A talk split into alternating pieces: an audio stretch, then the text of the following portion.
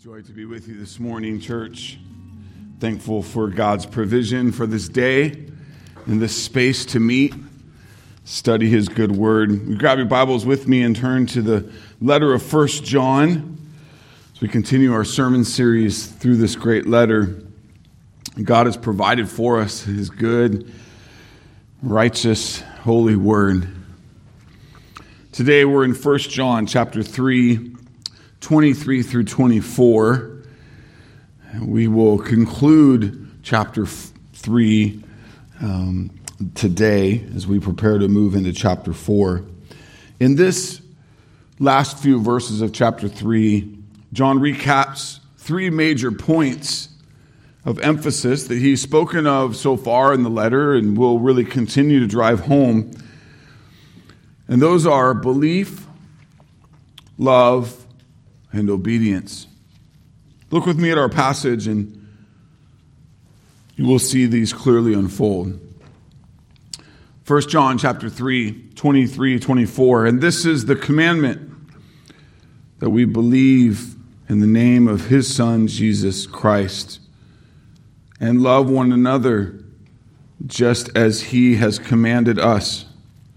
Whoever keeps his commandments abides in God and God in him. And by this we know that he abides in us by the Spirit whom he has given us. Church, what a blessing to have God's Word, to get to study it like we do. Dive in with me to this text, the opening parts here of 23. Right out the gate, we see a super important just clarity of life and that is to understand the command of God on all creation is to believe in Him, to trust in Him, to honor Him. Why? Because it is what He is due from His creation. It is right. It is the right response of the creation to the Creator. Think about that. There is nothing more right than to give God what God is due respect and honor, faith and obedience. In this, you could confidently proclaim that believing into God or Said differently, trusting your entire life to God is the highest purpose of one's life. The Holy Scriptures say that this is such an important priority for the moment by moment life of mankind that anything we do or say that is outside of faith in God is sin.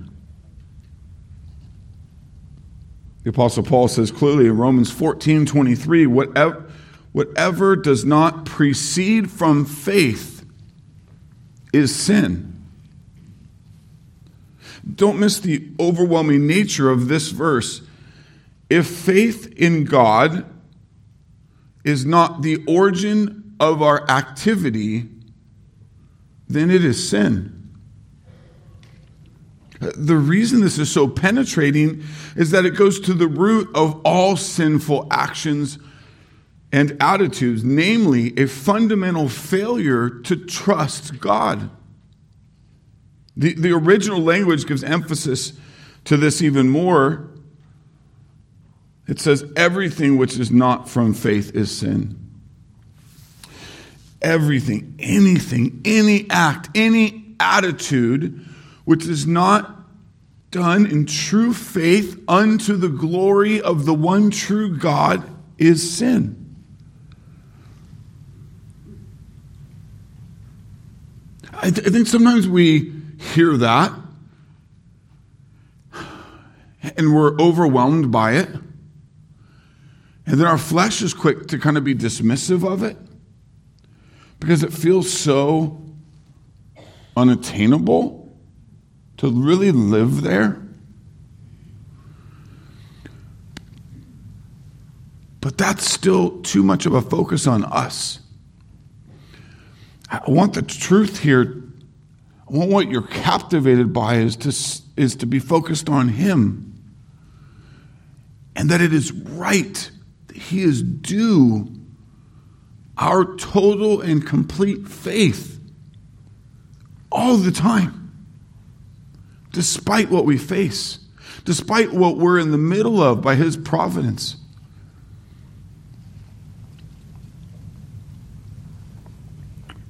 Church, God looks beyond the action, He looks to the heart, He looks to the motivation of what we do or say.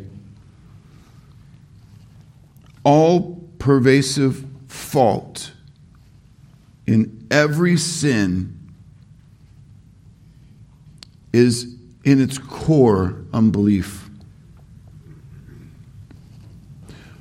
But by unbelief, I, I don't mean mere refusal to accept the truths of the Bible.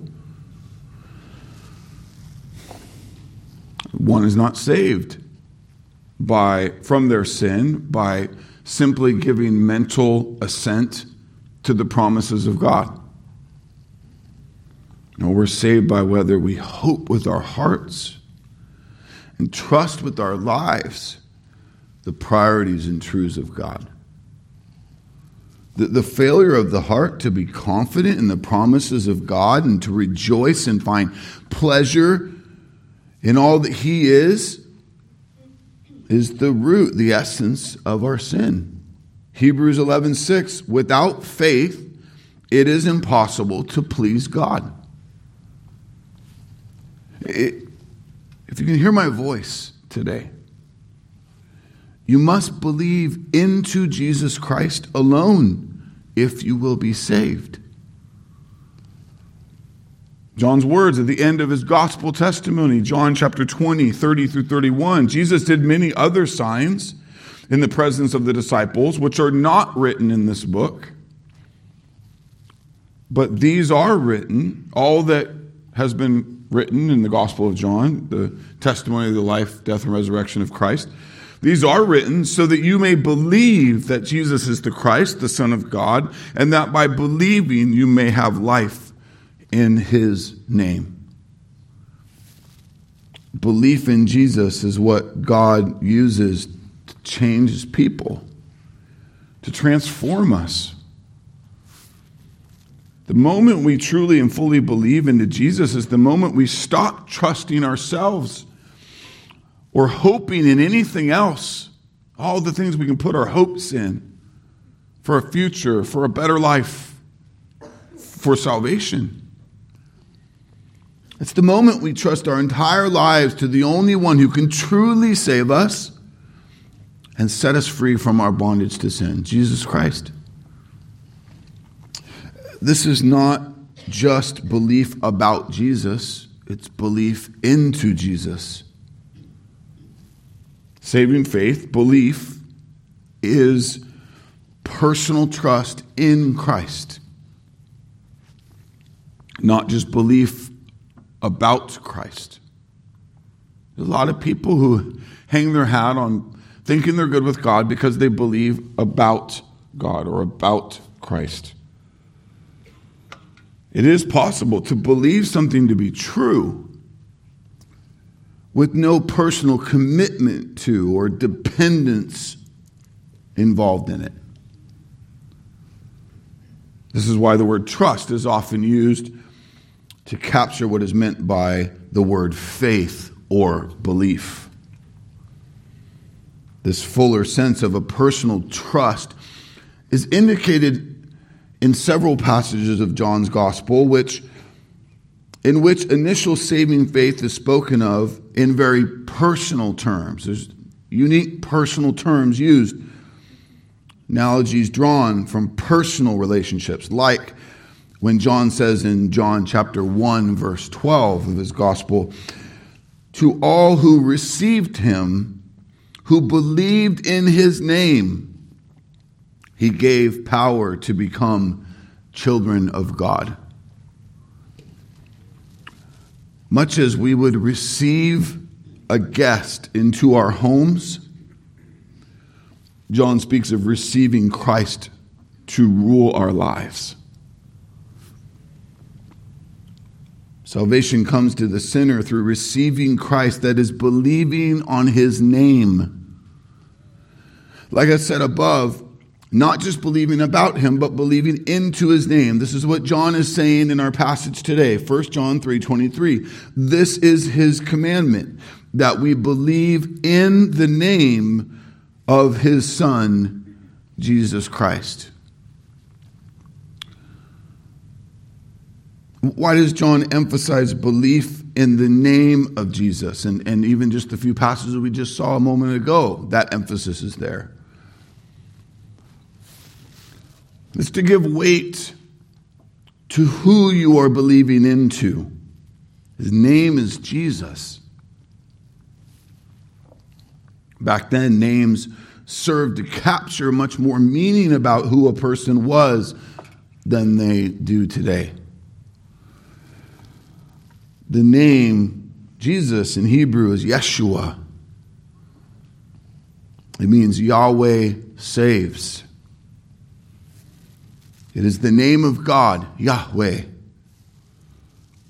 And what God came to do to save his people from their sin.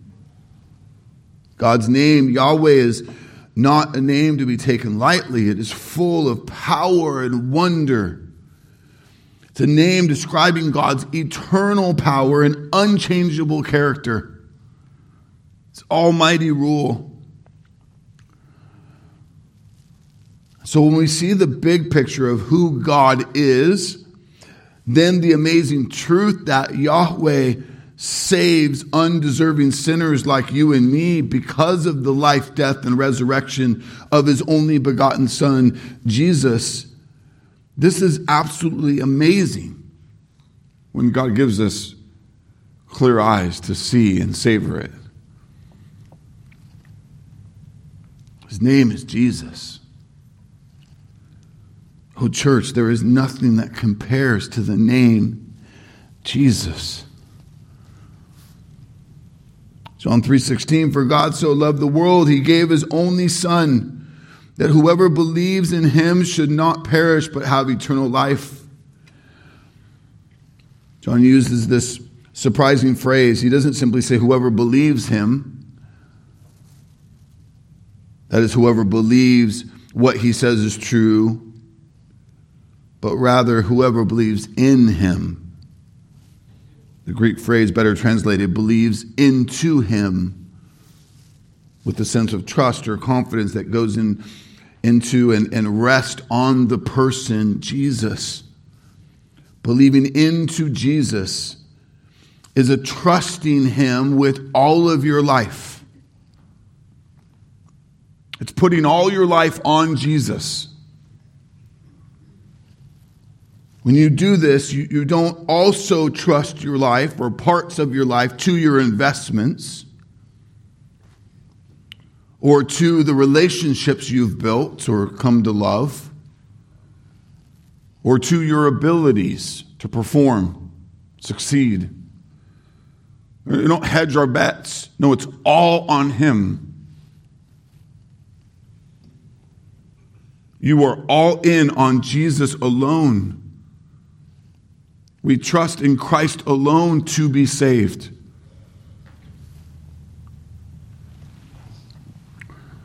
If you spent time with me as a preacher, you've heard me share a story about Blondin, the, the, the tightrope walker. He's a famous French tightrope walker in the 1800s. And it's just one of those tellings that just makes the point so well. So I, as tempted as I am to feel the need to find a new story to tell you, I, why change what's not broken? he would do amazing things on tightrope and stretch cable over insane spaces, scary, deadly spaces, long, deep. Crowds would gather. They'd watch him do amazing things. They'd watch him do tricks. They'd watch him lay down. They'd, he just had such control on the wire and, and one of those famous moments to fill a, a wheelbarrow full of bricks and, and so easily wheel it across the wire. Hundreds and hundreds and hundreds of pounds of weight. No problem. And then to call out to the crowd, who believes a, a, a, man weighing less than the bricks could get in the wheelbarrow and I could, I could wheel him across the wire? And the crowd went nuts. Yeah, I want to see that. I believe you can do it. Okay, who wants to get in the wheelbarrow? And all the hands went down and everyone got quiet. Do you see the difference in the belief? To believe he can do it is different than to get in the wheelbarrow and put your whole life in his hands. That's saving faith. We, we give Christ all of us. We don't hedge our bets. We don't put a percentage on another number or on another facet of life. It's all Christ or it's nothing.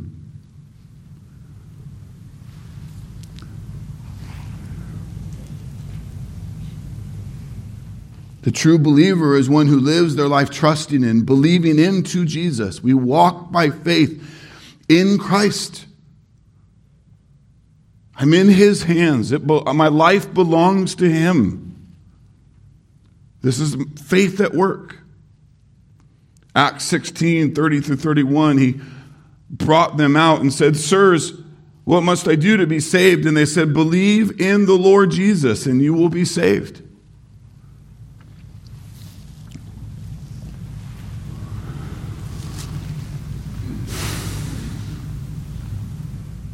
And so what happens there is not just I believe him.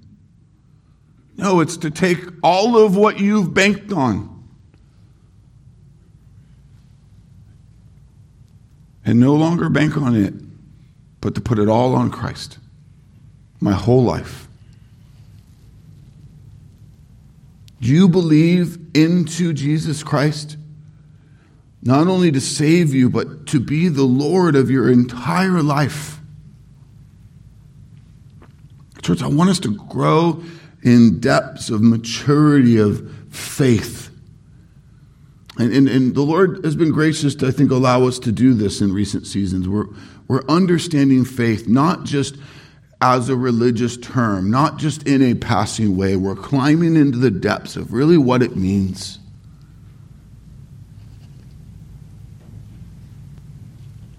Your faith in Him means you now live for Him, you love like Him, you obey Him in all you do. And this is His commandment that we believe in the name of His Son, Jesus. True Christians, those who are truly redeemed, the saved ones of God, Believe in Jesus alone for salvation and all of life. But the verse doesn't end there. Listen as John continues. And this is his commandment that we believe in the name of his Son, Jesus Christ, and love one another, just as he has commanded us.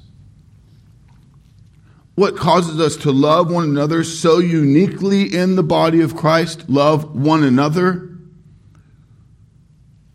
the answer is the love of God at work in and through us, His amazing love, His satisfying love.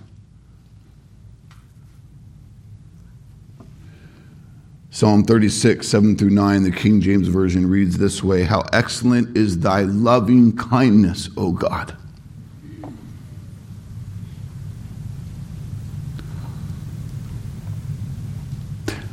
Soak up that.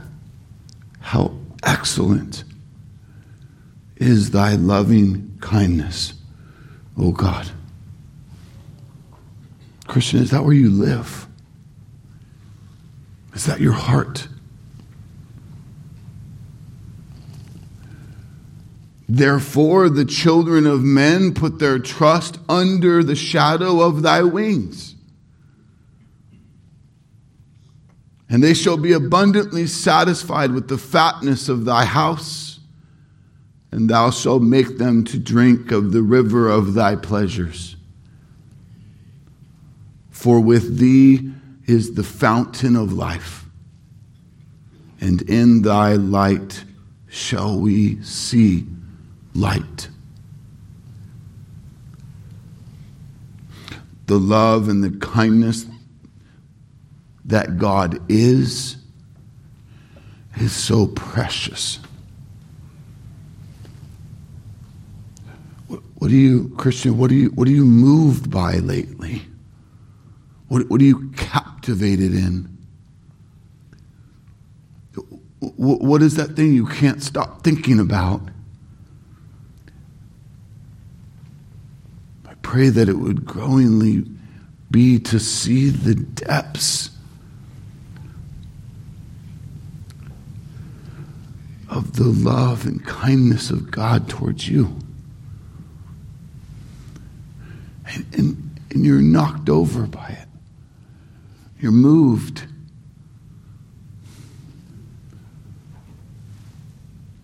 Under the wing of God, we're satisfied,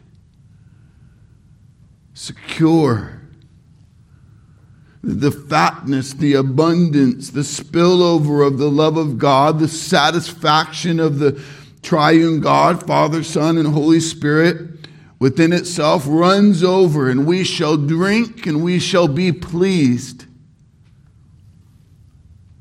In it we shall have and know life and love. Amen. Amen. Later, 1 John 4:19, John's going to famously say, "We love because he first loved us.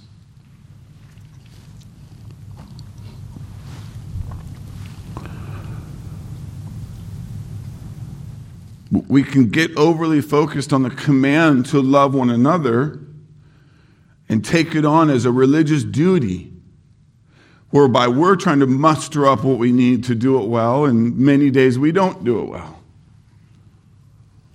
Or we can encourage and pray for and reorient each other to Christ, to God's word, to these amazing truths that illuminate the depth of the love God has for us and, and to bathe in them, to, to soak, to drip. The overflow of that love of God in us will produce a love for one another that can't touch our effort to love one another. It, it, there's no comparison. It, God's love overflowing in us is so amazing. We love because He first loved us.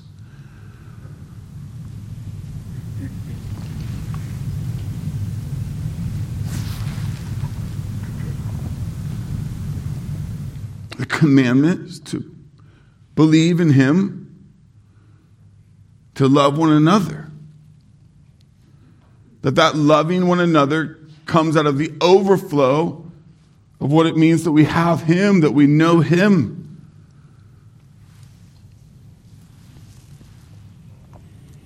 If you remember, Paul speaks to this well in Ephesians chapter 5, 1 through 2. Enjoyed thoroughly our three year season of preaching through Paul's letter to the Ephesians. It's on the website if you've come in to join us recently and missed that. Uh, Ephesians 5 1 through 2. Therefore, Paul says, Be imitators of God as beloved children, children who are loved by God and, and he says, and walk in love as Christ loved us and gave himself up for us, a, a fragrant offering and sacrifice to God. What does it mean to imitate God? To imitate is to copy, it's to simulate. It's the Greek word used here. Mimetis is where we get our word mimic. Be imitators, be mimics of God. The entirety of Christian living can be summed up in this one statement be imitators of God. Or in the New Testament phrasing, often used to grow in Christ likeness. Many theologians and commentators will say this call to be imitators of God is the highest standard in the world. the sum of all duty, the ultimate ideal, to quote some of, of them. To be an imitator of God is to act like God, who is holy and just and loving. What we must see clearly, church, is that this is not a call to imitate the incommunicable attributes of God, as they are simply and fully unattainable by created mankind. These things are for God alone self existence, self sufficiency, eternality. We will never be able to attain these things, they belong to God alone. No, Paul's call to imitate God is, is in the communicable attributes of God, his moral attributes as love, wisdom, mercy, goodness, kindness. And so I ask you in this, Christian, what, what is the ultimate bar? What is your ultimate bar for living? What's the ultimate standard by which we must live? The bar is the holy perfection of God. There is nothing and no one who is greater and more perfect. The standard for created man is the Creator Himself. So let me ask you what is your standard for living? Well, what are your eyes on? What is your target? Do you simply want to be a good person? If so, by what standard do you evaluate or decide what is a good person? You want to look like your father or mother, maybe someone else you look up to. If we belong to Christ, our goal for living needs to be imitators of God. It needs to be becoming more and more like Christ. This is why God prescribed the spiritual discipline of discipleship as a central focus of the new covenant church. This is why we renamed our historic 133 year old church Disciples Church. Jesus came to them, said to them, commissioned them. He said, All authority in heaven and earth has been given to me. Therefore, go and make disciples of all nations, baptizing them in the name of the Father and the Son and the Holy Spirit, teaching them to observe all that I have commanded you. And behold, I am with you always to the end of the age. Jesus' words to the disciples in Matthew 28 18 through 20 the commission our Lord gave us, that the orders we've received from our general, the purpose of our days as those belonging to Christ is to be disciples so that we can make disciples of, of Christ, both here in Bakersfield and to the ends of the earth. The core purpose of Christian discipleship is becoming more and more like Christ. A disciple is someone who adheres to the teachings of another. It's a follower, a learner, an understudy. Applied to Christianity, a disciple is someone who is trained to be like Christ. It's training. It's the very thing Paul emphasized that we as the church are to do and, and to practice in Ephesians 4:13 to grow to mature manhood, to the measure of the stature of the fullness of Christ. What Paul clarifies in 1 Corinthians 11 1, he says, Be imitators of me as I am of Christ. Discipleship is not so that you can be like your disciple maker, but so you can imitate and follow them, cherish their wisdom and maturity and counseling God to better be like Christ. Some Christians over the years have wrongly declared, no, discipleship is not for me. I like a lot of the other parts of the Christian faith. See with me that this attitude is a prideful or lazy way to say, what God has commissioned me to do and be part of is not what I want to do. I'm not interested in being coached or pressed into greater layers of Christ likeness. That's the attitude behind a rejection of discipleship. Now, while leadership discipleship, the deep training we do to raise up leaders in the church, might not be uniquely for you, every Christian is to be discipled. A multi layer experience that God has set up in the New Testament church. Part of that's even happening here on a Sunday morning as you sit under the faithful teaching of your shepherds. growing in God's truths on Wednesday nights and walking with others in community, to be accountable, to be known.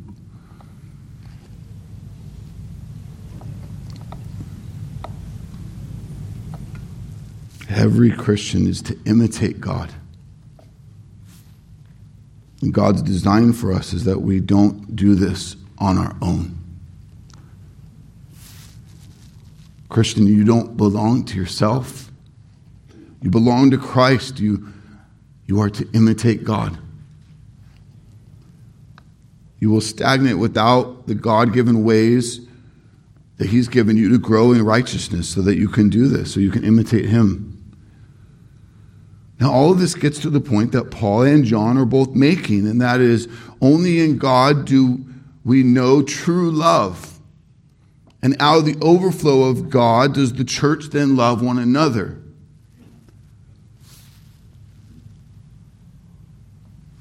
Here Paul's words again, Ephesians 5 1 through 2. Therefore, be imitators of God as beloved children, and walk in love as Christ has loved us and gave himself up for us, a fragrant offering and sacrifice to God. Paul says, walk in love. In other words, our love for one another has to have feet. It, it can't just be a good idea or a lofty ideal. Love has to be real, it has to be present. It's an unavoidable force at work. If the church is going to do anything for God's fame and eternal glory, we must be about love and specifically love for one another. It's simply not an option. I mean, Paul talks about the failure of those who, who do great things but don't love. 1 Corinthians 13, 1 through 3. If I speak in the tongues of men and of angels, but have not love. I'm only a resounding gong or a clanging cymbal. If I have the gift of prophecy and can fathom all mysteries and all knowledge, if I have faith that can move mountains but have not love, I'm nothing. If I give all I possess to the poor and surrender my body to the flames but have not love, I gain nothing. If we are to imitate God, church, and walk in his love, then we are to love not as the world does, but as Christ loved us. This is Paul's clarity as Christ loved us and gave himself up for us. How did he give himself up for us? He said himself, John 15, 13, greater love has no one than this, that someone lay down his life for his friends. I want to point out the love of God is shown not only in the substitutionary sacrifice of Christ on the cross, but in his incarnation too. 2 Corinthians 8 9. For you know the grace of our Lord Jesus Christ, that though he was rich, yet for your sake he became poor, so that you by his poverty might become rich. Whew. Praise God. See Christ's love move to take on flesh, to humble himself, to be poor. So that in his sacrificial love, we would become spiritually rich. There's so many modern forms of idolatry that are perpetuated in our modern society, even much of it caught up in the American dream. Temporary things that can rust and be stolen. No, our richness needs to be in the Spirit and God in what is eternal.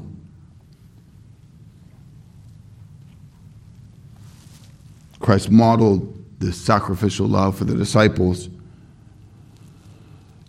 Gospel of John, chapter 13, 12 through 15. He had, when he had washed their feet, put on his outer garments, and resumed his place, he said to them, Do you understand what I have done for you?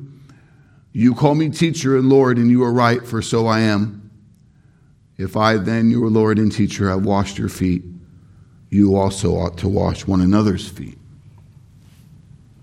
For I have given you an example that you also should do just as I have done to you.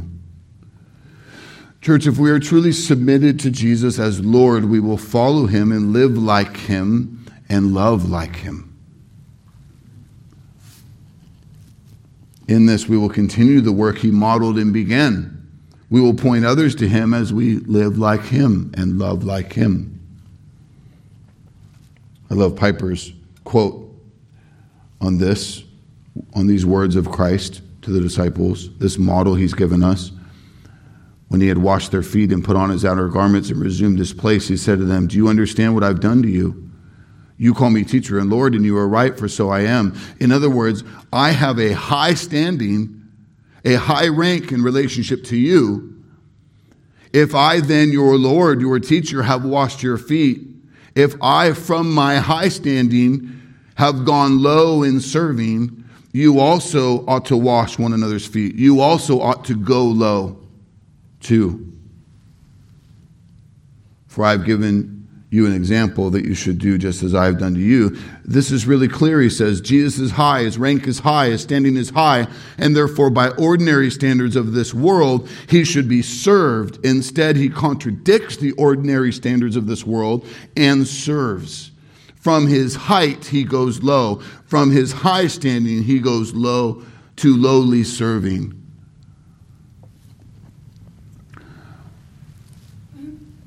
Do we desire to love like Jesus, or do we make excuses? Are we guilty too often of pulling rank?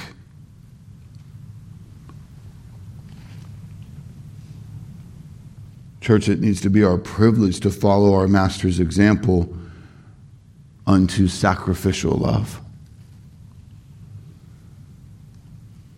We're all too quick to evaluate is this person worthy of this?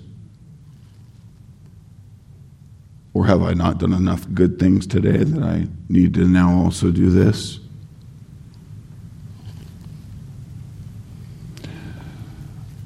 I want the heart of the servant leader, Jesus Christ to motivate my sacrificial service to others in real joy.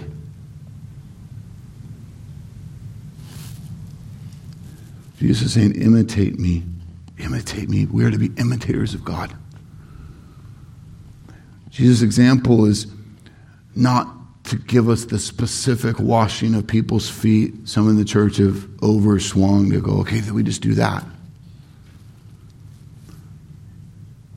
But it is his humility of a life that is ready to go low in contradiction to all earthly standards and expectations. We do this in sacrificial love for others, God's sacrificial love at work in us. The late great theologian A.W. Pink said it well as ever ready as we are to lift up the skirts of a brother and say, See how soiled his feet are. But much exercise of soul, much judging of ourselves is needed for such lowly work as this. I have to get down to my brother's feet if I am to wash them. That means the flesh in me must be subdued.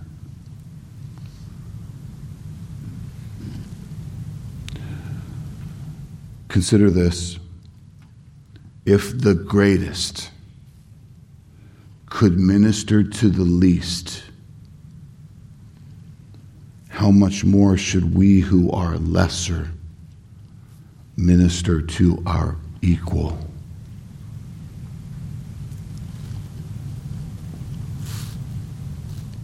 Jesus is shouting with his actions. This is how we love one another in my kingdom. No more selfishness. No more pride. Death to ego. No more excuses. No more entitlement.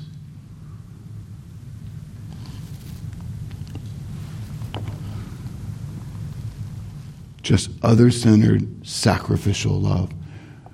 What would the world look like if the church did a better job sacrificially loving than we did than all of our complaining about what we don't like about the world. Let's put to work, starting with one another, what He's done in us, and not find ways to hang it on the hook and get back to it later because I got more temporary problems to work out.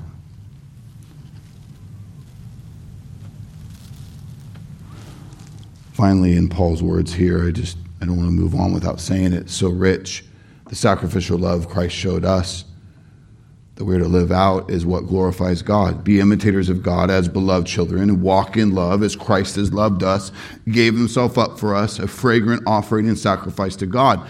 Church, we exist to glorify God now and forever, to make much of his name and his fame, to honor and obey him. Church, see with me that your sacrificial love, the evidence of Christ at work in and through you, is what a fragrant offering and sacrifice to God looks like.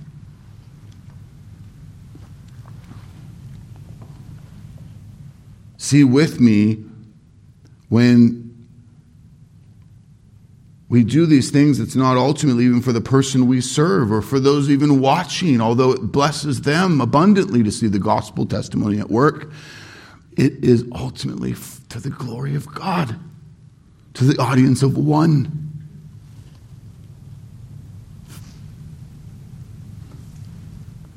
Why do we go low in serving others, do the very thing we don't want to do in our flesh? Why do we sacrifice to the person who doesn't deserve it?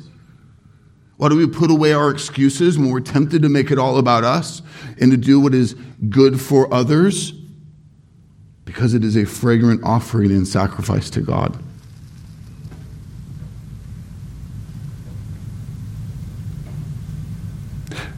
It's one thing for us to do this when things are going well and everything's kind of all lined up.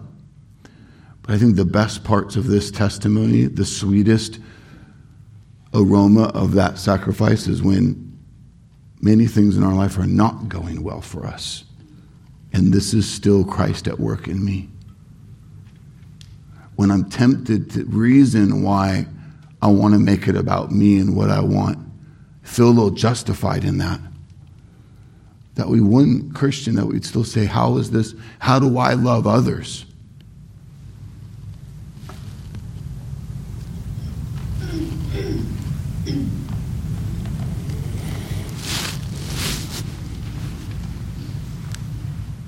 And this is the commandment. This is his commandment that we believe in the name of his Son, Jesus Christ, and love one another just as he has commanded us. True Christians the redeemed, the saved ones of God, must believe in Jesus alone and love one another as he has commanded us and done for us.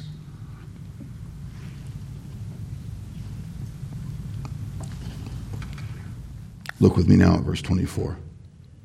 Whoever keeps his commandments abides in God, and God in him. And by this we know that he abides in us by the Spirit whom he has given us. John is surely building on Jesus' teaching in places like John 14, 15, when Jesus says, If you love me, you will keep my commandments. It's the evidence of belonging, of real love for Christ, is obedience to his commandments. What John and Jesus are pressing here is super simple and yet often ignored in the Christian faith the byproduct of true, true love and faith in God is devotion to Him, belonging, obedience. To say you love something and then not to be devoted to it is just a testimony of great hypocrisy. Right? I've used simple examples to model this for you before. If I tell you I love baseball and you never see me engage in anything having to do with baseball, then do I really love it? If I say I, I love my spouse and then I live in a constant state of unfaithfulness to my marriage vows, do I really love my spouse? Say that you love your job, but you don't really show up. You put in the minimum to just to get through. Do you really love your job? It's simply not true love if not backed up with your life, with your devotion. You can't love Jesus and disregard the fact that he's God, and therefore he must be obeyed. To say you love Jesus as Savior, but not Jesus as Lord, is to not know Jesus.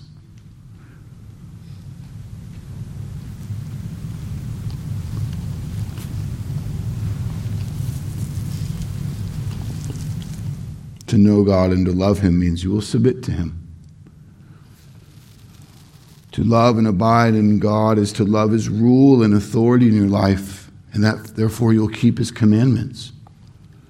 Percy Hayward, Bible scholar, late 1800s, early 1900s, Christian contemporary, A.W. Pink, J.C. Ryle, spoke to this very point.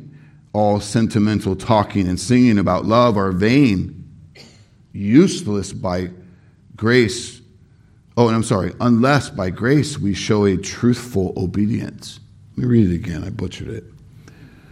All sentimental talking and singing about love are vain, unless by grace we show a truthful obedience. There's a lot of people out there who say they love God, they, they love Jesus. They've got no commitment to His Word, to growing in it.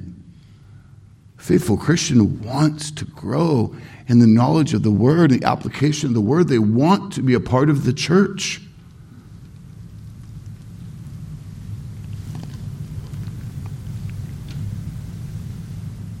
Percy Hayward says there's more hypocrisy than we suppose. Love is practical, or it's not love at all. Unless by grace we show a truthful obedience. Beloved, do, we do not earn the love of God. We cannot. It's only because of grace that we have His love. We do not obey so that we can be accepted by God. That's not the gospel. That's religion. That's a hurdle we'll never fill, fulfill. We obey because the Spirit is within us. This is his point, causing us to abide in God now and forever. Whoever keeps his commandments abides in God and God in him. And by this we know he abides in us, by the Spirit whom he has given us. In my sin and my enslavement to sin, I had no longing to serve God, honor God, obey God. But in salvation, the Spirit comes on board. I want to honor him. I want to live for him. I, I love his righteous rule in my life.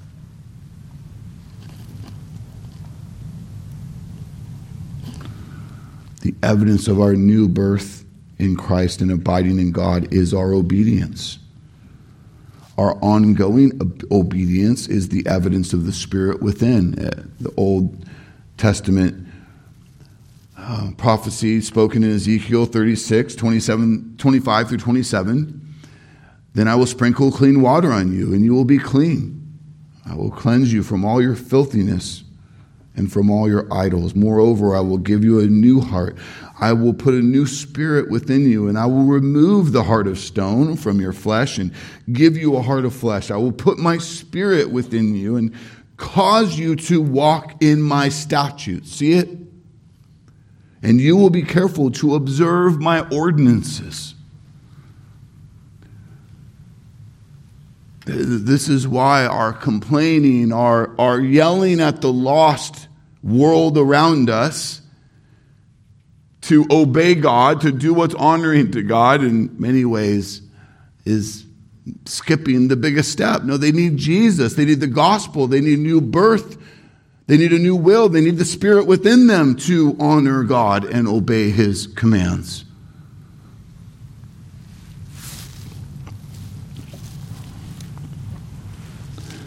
The good news is when God regenerated your heart, Christian, your longings changed. And this increases over time with maturity and sanctification. Your desire to please the Lord is more and more. Even in the midst of life's hard moments, you, you wake up, you think about it, and the, the thought is, I want to honor God in this. He's my aim. He, He's why I'm even in the middle of this. Let me do this in a way that honors Him. And so, Christian, we don't pull Him out of it. We don't just make it about that thing that we're in. Struggle at work, relational fallout, body is failing or not working. We need not make it about us. Our pleasure is in Him, our hope is in Him. My, my desire is to obey Him.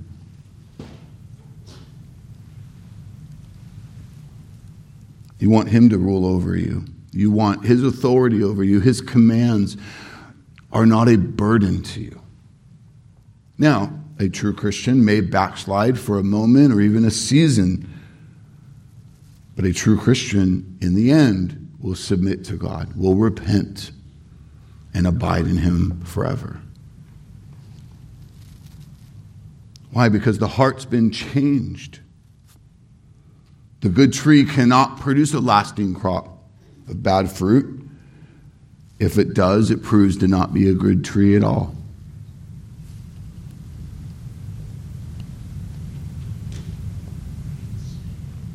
An unconverted tree may say they belong to Jesus, but their fruit or lack of faithful, lasting obedience says otherwise.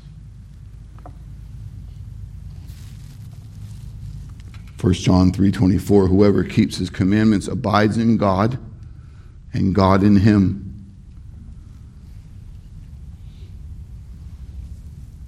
And by this we know that he abides in us by the Spirit whom he's given us. We've spent a lot of time, John has spent a lot of time on this point of abiding in God, God abiding in us. It's, it's helped my thinking, my walking my praying for you, for myself, for my family, that, that abiding is where I'm living. I pray that's at work in you. Let me remind us again, as God's word is reminding us again.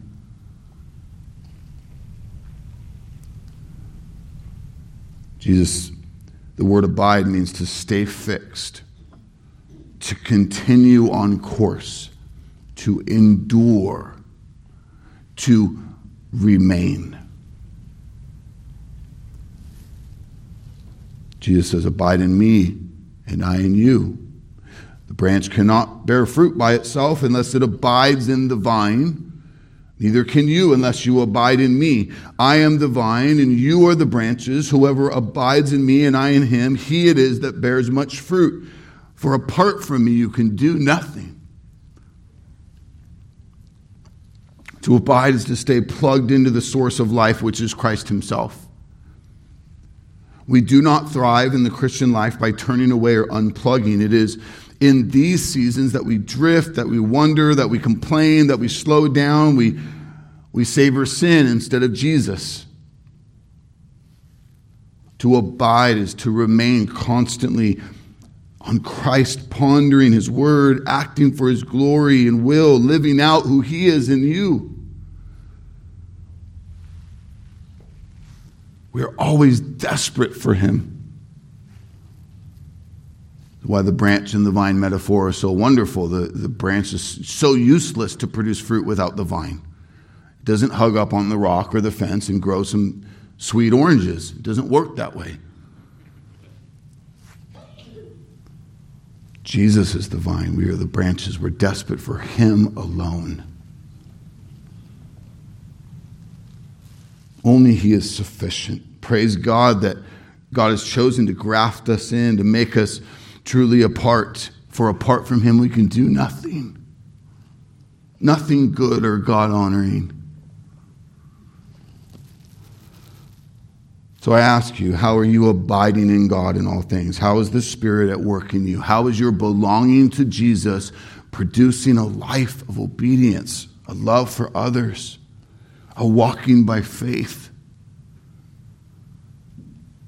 And we have to see it fuller than I think sometimes we do. Not elementary, but deep.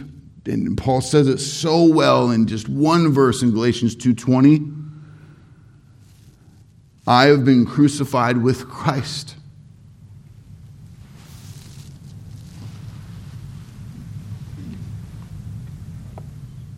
How often in a day, Christian, are you tempted to make it about you? And, and then out of that is where all the junk comes from. You're guilty of being overly focused to say, here's what I want, here's how I want this to go. Christian, slay that mindset with the truth that you have been you have been crucified with Christ.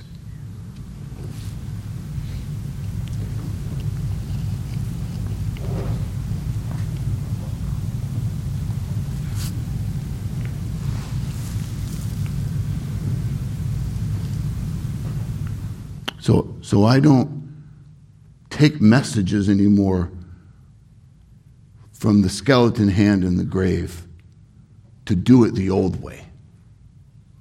No, that, that me is crucified with Christ. It is no longer I who live, but Christ who lives in me.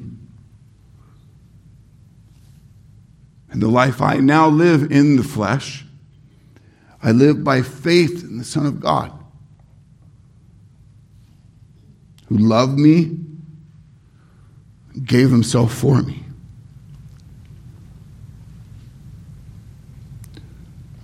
Do you see how Paul did it right there again? There's a reminder to the soul of that rich, satisfying love of God. Don't do this, Christian. Try to love one another, obey his commands, walk by faith and not by sight. Don't do it on your own accord. Don't try harder. No, bathe in his love. Abide in the vine. Know and love Christ who will move you, who will produce the fruit of the Spirit who will mature you into Christ likeness.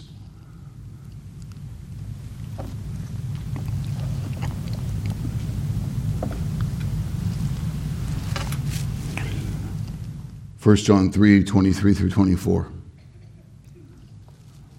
And this is his commandment that we believe in the name of his Son, Jesus Christ, and love one another just as he has commanded us. Whoever keeps his commandments abides in God and God in him. And by this we know that he abides in us, by the Spirit whom he has given us. Consider with me, church, all that we have seen and heard John emphasize and essentially re emphasize in these two verses we who belong to Christ, we who abide in God, who possess the Holy Spirit, practice three essential things. We believe into Jesus, we love one another, and we obey God's commandments. Christian, is this true of your life? are these fundamental markers of how you live your day to day life. May it be so, by God's grace and for his glory.